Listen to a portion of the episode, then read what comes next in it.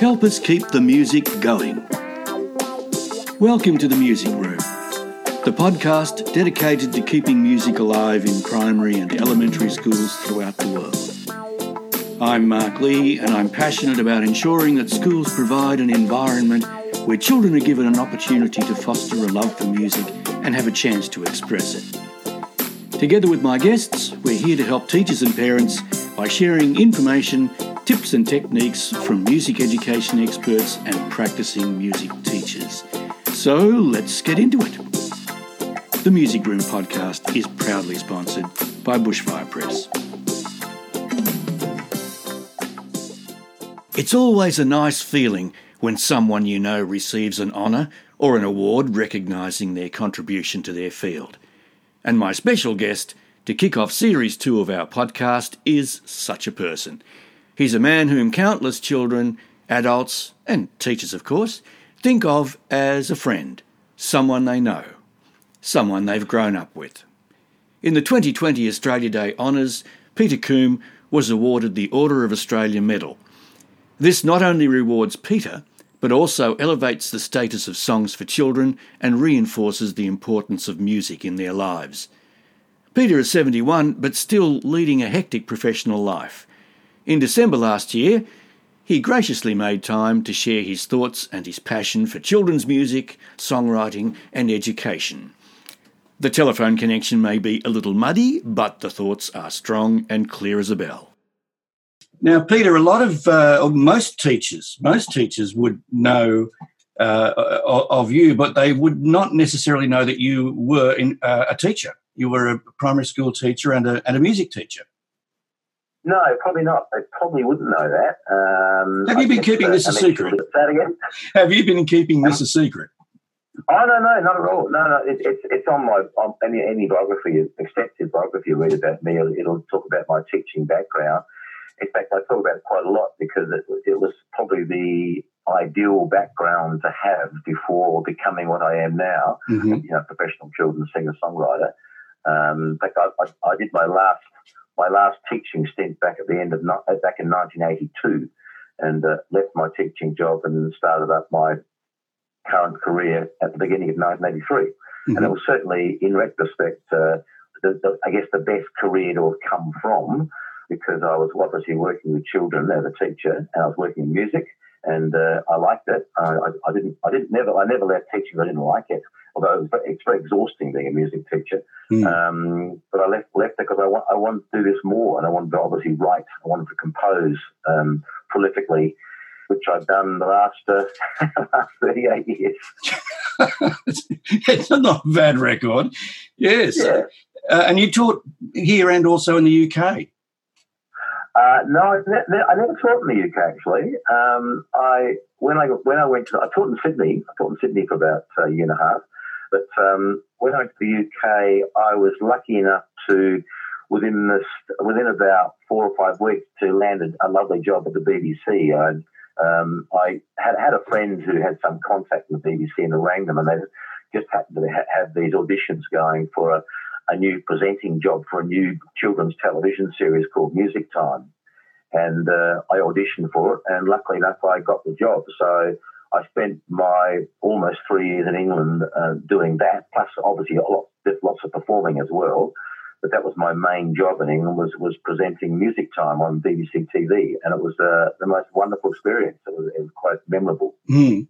And, and we we had that series out here too was. You did. We, yes, actually, the ABC bought the series, and then they actually played it played it again in the in the early to mid nineties. So it, it, looks incredibly old fashioned when you see it now, but, uh, but it was it was a a very valuable series because it actually it actually taught children about the basics of music, mm. and it's very hard these days to find a program that does that. You know, talked about pitch and rhythm and and and, and timbre and uh, all, all the all the basic things, key changes, uh, key signatures, time signatures, all that kind of thing. Uh, and little bits about how, how, to read music, and also introduce children to all the instruments of the orchestra. And of course, it taught, it taught them about singing. Um, so it was a really, I think, really quite important program. And I, I, don't, I don't think there is the equivalent of that these days, as far as I know. And I think there could be. In fact, I'm often I'd, I'd, love, I'd love to make a uh, a modern version of Music Time, you know, suited to yes. the uh, 2000, you know, 2020 rather than rather than the late 70s, early 80s. Well, I think it would it would certainly have a place because there are a lot of schools without music teachers or, or with people who are, are uh, not musicians but have been given music as uh, the subject to teach, and they, they really struggle. So it That's would be right. so good to have a program like that again. Yes, yes. But unfortunately, the ABC doesn't do that kind of thing anymore. No, which I think no. it, it, it, to me, it was a quite a regression, really. Yes. Um, so- sometimes in, in society, things go forward and other, other things go back. And to me, this is one example of something going backwards. Um, so it was a, I feel that uh, music time, um, it filled a very important gap in children's education, and uh, it, it doesn't. It's not there anymore. I mean, not, not to say there isn't other stuff around, but not on not on television, Hmm. not on free to air TV. Yes. Now, I'm going to ask you a, a question about your songs. Uh, obviously, the first question that anyone probably asks you is why are they so successful and have such a long life? Uh, when I first started teaching, I was uh, doing your songs with the kids, and now my grandkids, when they visit, Yeah. are singing them to me. So, Yeah. such a long life. There's lots of children's songs. What is it that that you do that really works? Um, it, it's probably a bit of a, a quite a complex question in a way, and or complex answer to that question. Um, there are many, many things that go into writing a good song for children, um, and I, uh, I mean, first of all, respect for children is important. Respecting children's intelligence, uh, and I mean both musical and intellectual intelligence. Um, I think you need to have a very highly developed sense of humour. Uh, you need you need to have the ability to write a decent melody. I think I think the writing of melody is, is very very undervalued in, in in modern musical society. It's very hard to write really good melodies, Mhm. and uh, I don't think that many people are that good at it. Um, there's that. Um, I, I, I think um, I love to give children enormous variety when I make an album. When I'm, when I'm making an album, I'm thinking of silly songs, quirky songs, serious songs, uh, hopefully beautiful songs, uh, songs that stretch children's um, you know musical horizons, their lyrical horizons, their the subject matter. Um, I try and make the subject matter very diverse when I write a set, set of songs. Um, but also just sheer hard work. I mean, writing is always hard work. Now, not to say that you don't get the occasional song that sort of drops out of nowhere, and I, I've had a couple of those. I mean, Newspaper Mama, one of my most famous songs, just came out just came out of nowhere.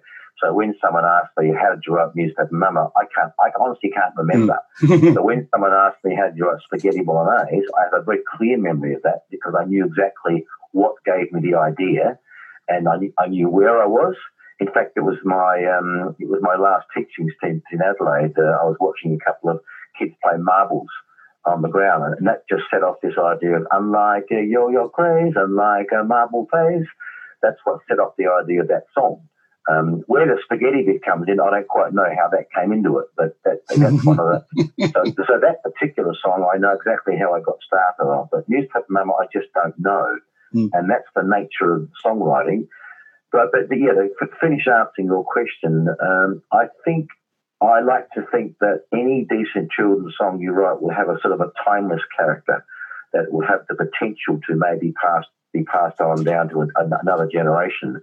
I think that I think that songs that don't quite cut the mustard um, probably tend to get slowly forgotten by groups of people, by, by the, you know by the general population. Whereas I think the songs that do have a real sort of intrinsic value do have a tendency, like, like a good recipe, to be passed on to another generation.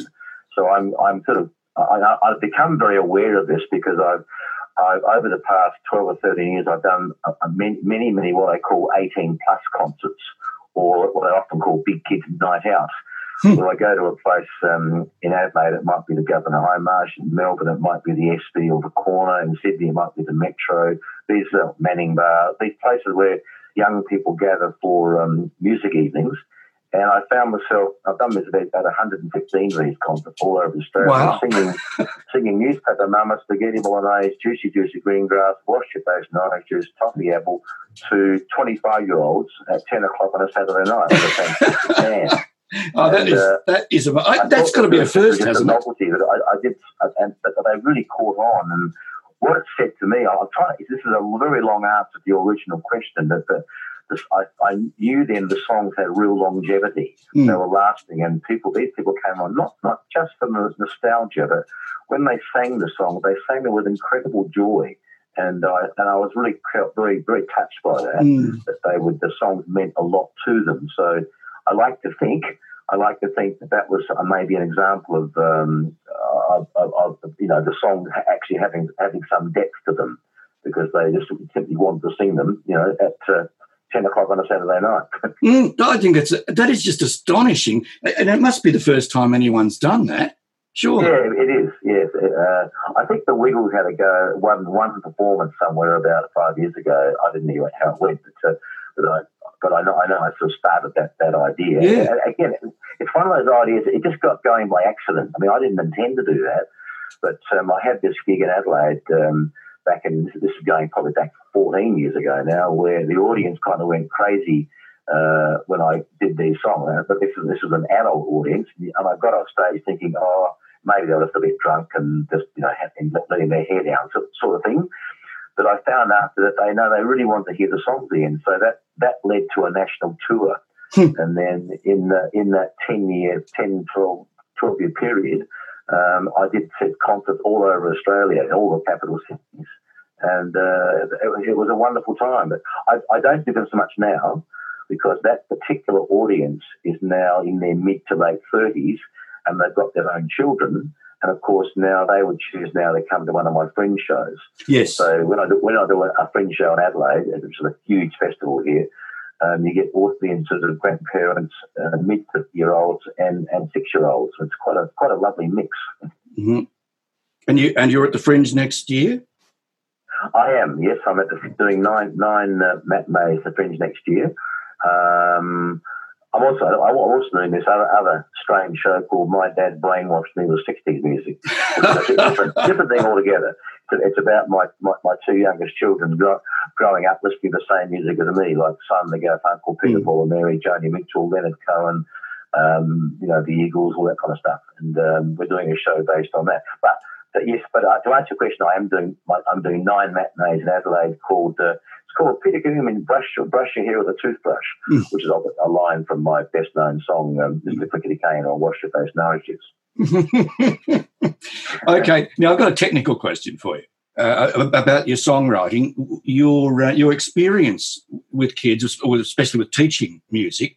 Obviously, that's that's um, giving you a, a, a, depth to what you do when to how you approach songs. Yeah. Do do you um, do you ever approach a song for a particular purpose, such as key change or or um, uh, t- time signatures or, or uh, particular rhythms and things? Uh, I. I, guess elemental yes. teaching points. Yes, I do. I, I, it's one of the many techniques you use in songwriting, where you're always looking for variety, varieties of songs. So uh, I might think, now this album's got a lot of songs in two four time or four four time. It needs something in six eight or mm-hmm. three four. Um, there's one song I wrote in the Spaghetti One album, which is actually in seven four time. Goes and that's I thought that was an interesting thing to do mm-hmm. because actually because children have very few chances to hear a song in seven four time, and it just makes you think about time signatures. Mm. And, and, I love in albums. I, I love doing when I make an album. I I'm very careful about how how how I space the songs from the track one to sort of fifteen or whatever.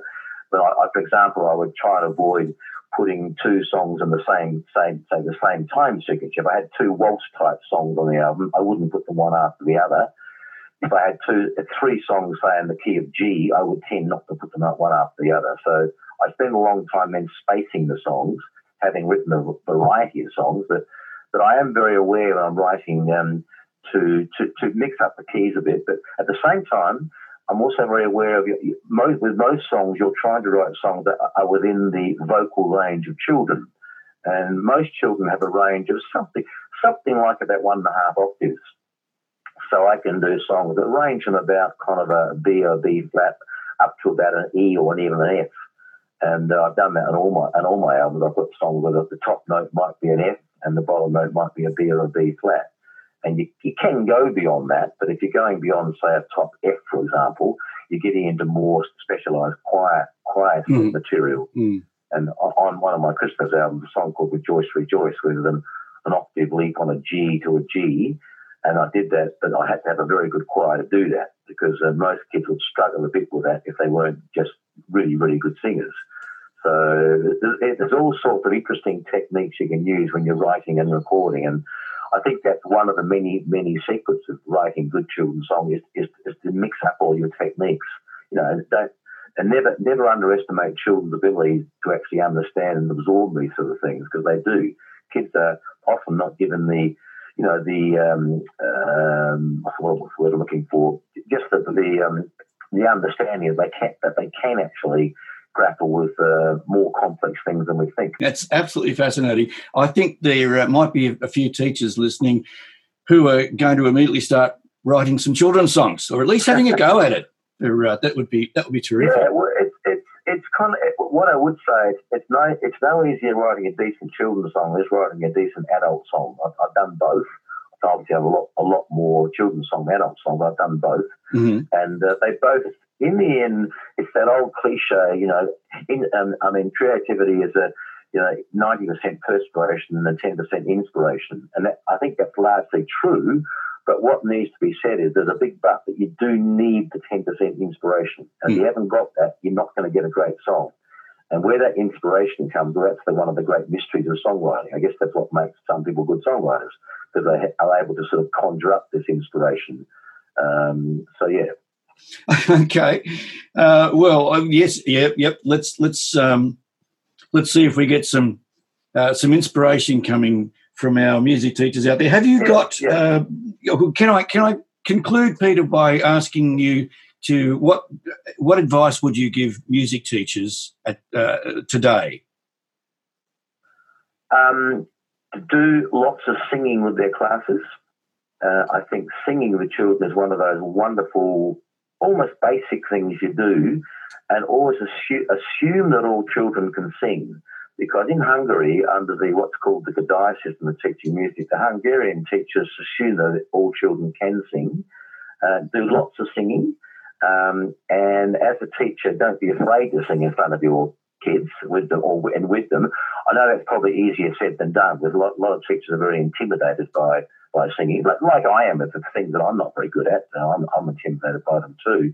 But if you can, if you can't sing in front of them, just find someone who can. Uh, and I think um, just appreciate the joy that singing does give children, because it's a really wonderful thing to be doing. And one, one one of my frustrations over the years has sometimes been with um, people who don't really understand. I, I think understand singing. They say, "Oh, does does do your concerts have a theme?" And they mean, "Oh, you know, they have an environmental theme or some other theme." And I think, "Well, no, the theme is singing. The concerts are about singing." And if, and if you know, if you think singing matters, well, that's that's why what, what I do in concerts. And some of my, almost my songs have all sorts of different themes. Some are funny, some are serious, some are crazy, some are weird, Hmm. but they have all sorts of themes. But, that, but the, the bottom line is that that um, I think children singing for children is incredibly healthy in all sorts of ways, and um, you don't have to have a theme. Uh, in fact, when I when I actually asked teachers, "Do you want me to theme the concert?" Not a single person ever asked me to do it. Mm. So teachers understand that the importance of the importance of the singing is just in, in its own self. Um, that um, to, to, you know, to, to sing as a group of people is a is a very very health, healthy thing to do.